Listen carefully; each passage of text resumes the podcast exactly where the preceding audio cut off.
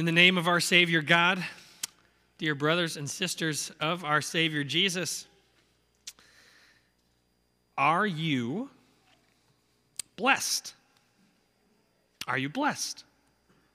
Depends on what you mean by the word blessed, doesn't it? A couple years ago, there was a trend on social media where people would post ritzy pictures, the expensive stuff from their life, and then add the tag on the post, hashtag blessed, right? So you'd see a young lady sitting at a cafe in Italy sipping on a macchiato, and she would put hashtag blessed, right? Or you'd see a world famous rapper sitting on a jet ski wearing gold chains, and he would tag the post hashtag blessed. Are you blessed like that? Gold chains and jet skis? Maybe. After a while of that, Christian churches took hold of this uh, hashtag and said, We're going to have sermon series and call them hashtag blessed, and we'll try to redefine what the Bible means by blessed. So, are you blessed? Depends on what you mean, right? Depends on what you mean. The church says one thing, rappers say another thing, but what would Jesus say? Right? If Jesus had an Instagram, and if Jesus posted a picture and tagged it blessed, what would be in the photo? We get a hint in the gospel for today that Pastor Zank read from Luke chapter 6. Because Jesus said, Blessed are you who are poor. It's a little surprising, different from what we'd thought. There's a person begging for money on the street. Hashtag blessed. St. Paul gives us another way to think about it, another visual image. He says, When I am weak, then I am strong. What would that look like on social media? Can you picture a, a Twitter post? Somebody posts on Twitter, St. Paul says, failed my exam, hashtag blessed. Just got COVID, can't breathe, hashtag blessed. That is not what the world thinks of as being blessed, is it? It's obvious the world and the Bible are working with two very different definitions for what it means to be blessed. Are you blessed? Depends on what you mean.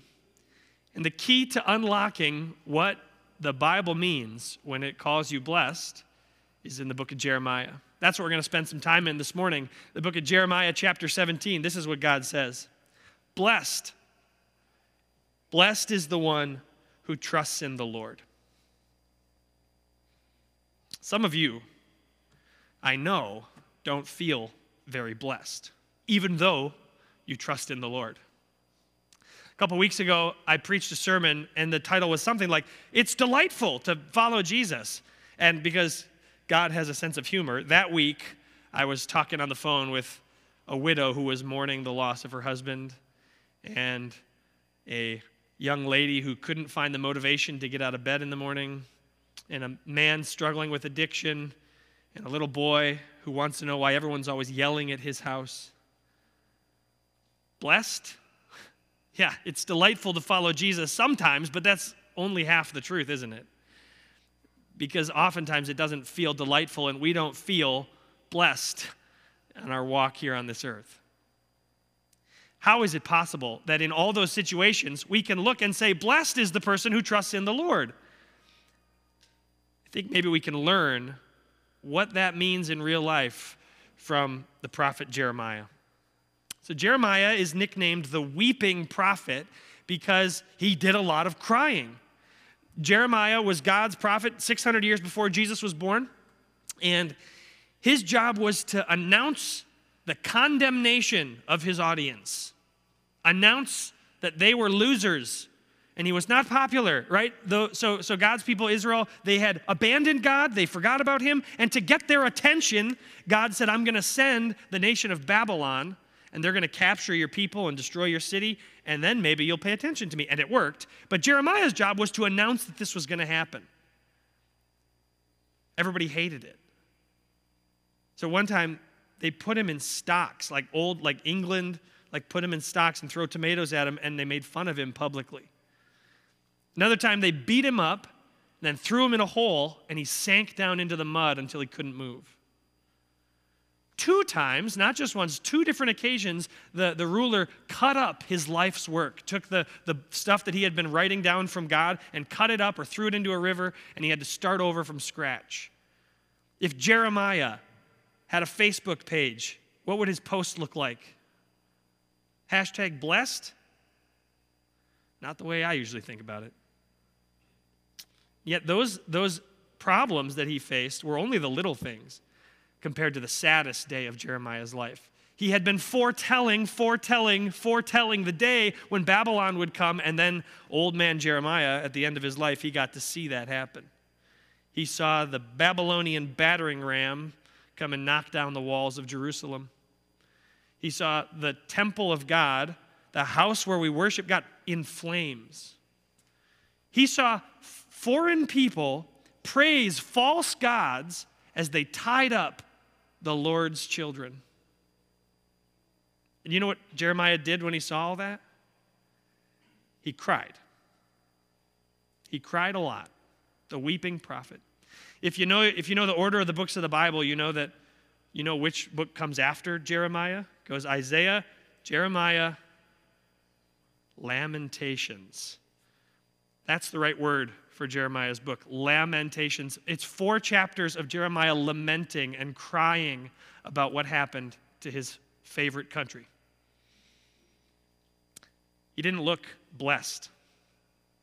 He did not look blessed, but this is the part of the story that sends chills up my spine every time I read it. That's why we're talking about Jeremiah 17 today. Because as Jeremiah sits outside Jerusalem crying and crying because of all the stuff that's happening, do you know what's stirring around in the back of his mind?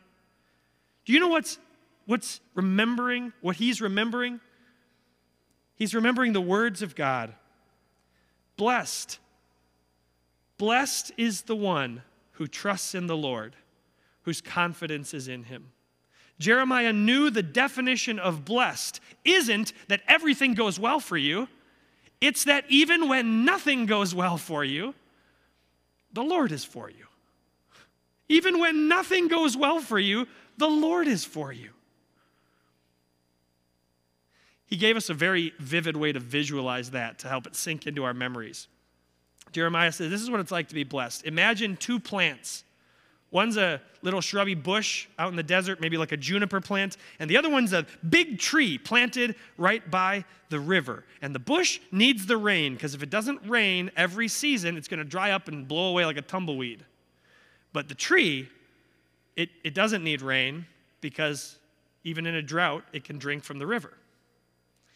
And when Jeremiah was feeling like a dried up bush, God said to him this This is what the Lord says Cursed, cursed is the one who what? Cursed is the one who gets put in a pit. Cursed is the one who has his homeland burned. Cursed is the one whose house gets foreclosed.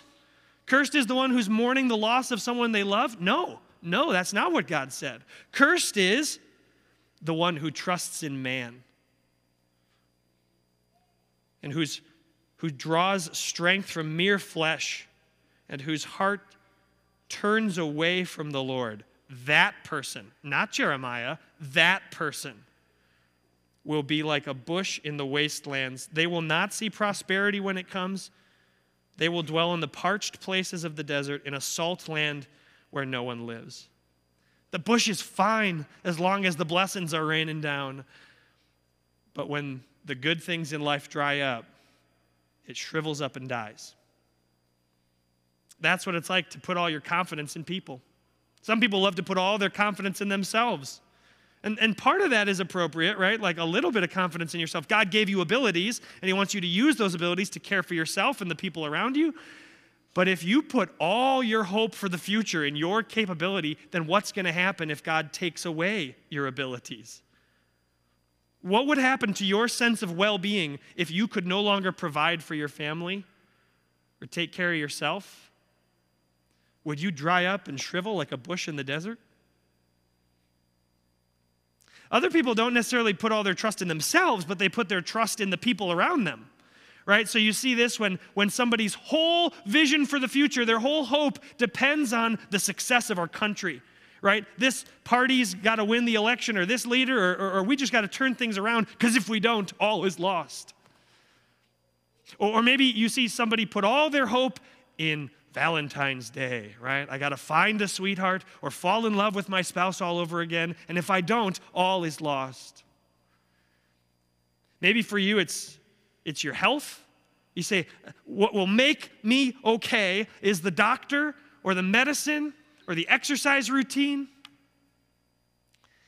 Putting your trust in people around you works as long as they come through for you. But what if they don't? My dear Christian friends, I have to ask you this question because God wants you to answer this question.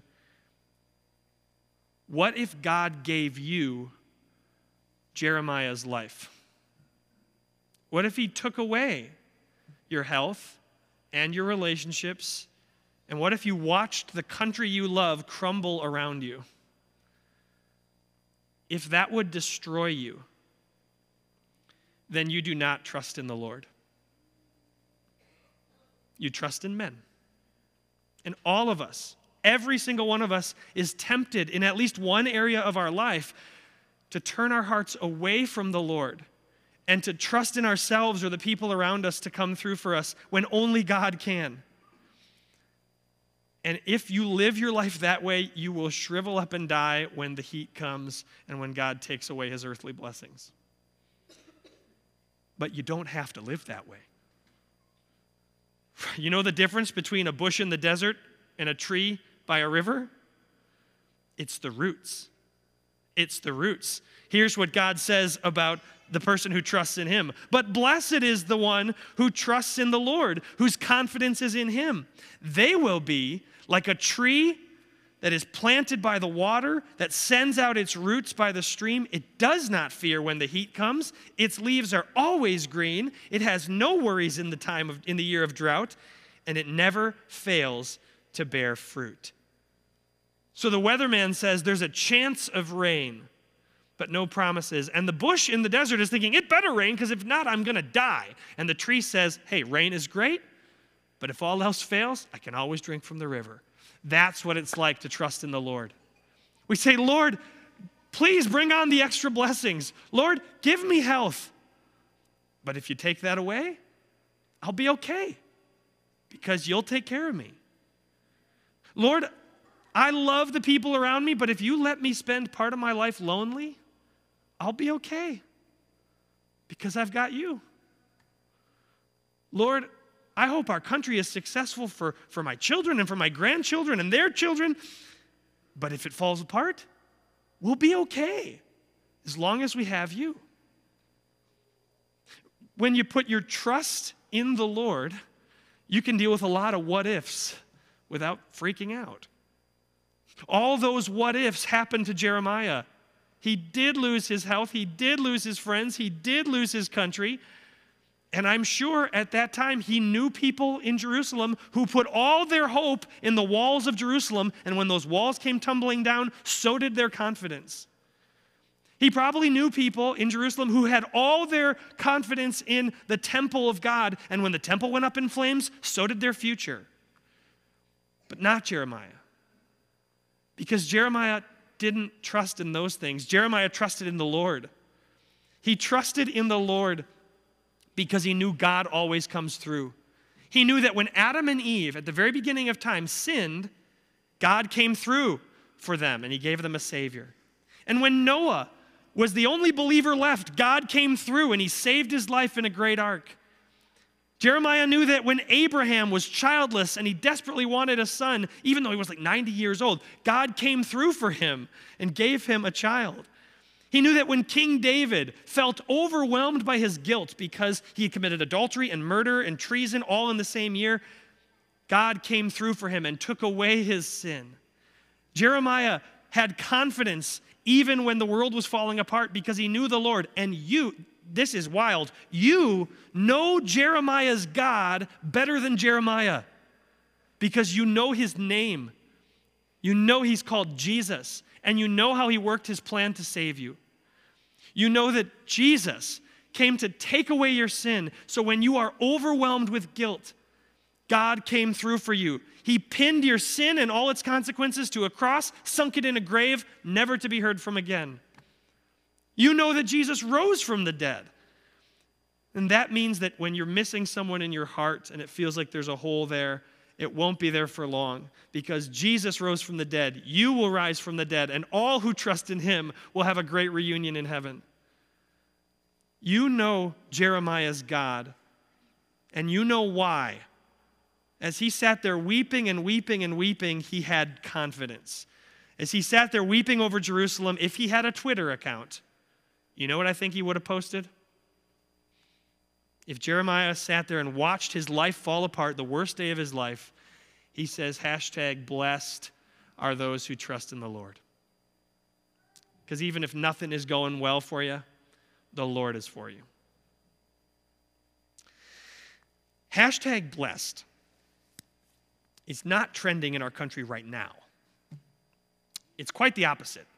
Around the world right now, there's a pandemic of panic because people are freaking out about getting sick and freaking out about the direction our country is headed and freaking out because they can look around society and identify all the problems the economic, the racial, the, the tensions between people, the political divide, all the issues that we have to deal with.